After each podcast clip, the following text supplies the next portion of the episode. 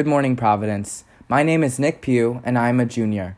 Please put aside what you are doing so that we can give full attention to our all school prayer.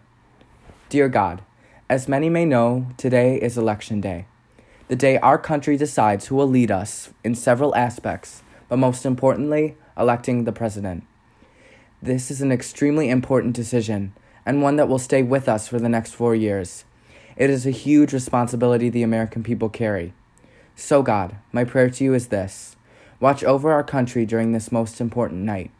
Let us remain respectful and calm no matter the outcome of the election, Inspire in all who are able to exercise their right to vote and engage in civic responsibility.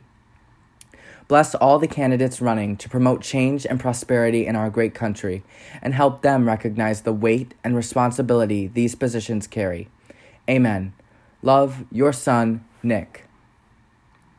Now, would you please stand and join me in reciting the act of consecration to the Sacred Heart of Jesus?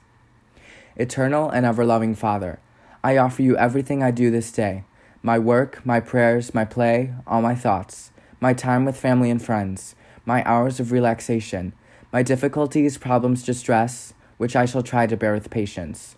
Join these, my gifts, to the unique offering which Jesus Christ, your Son, renews today in the Eucharist. Grant, I pray, that guided by the Holy Spirit and united to the Sacred Heart of Jesus, my life this day may be of service to you and to all you send into my life, so that we can continue to respond with love to the mystery of your call to be your special people. Amen. Heart of Jesus, burning with love for us, inflame our hearts with love for you. Now, would you please turn to the flag and recite the Pledge of Allegiance? I pledge allegiance to the flag of the United States of America and to the Republic for which it stands, one nation, under God, indivisible, with liberty and justice for all. Have a terrific Tuesday, Providence. Vote!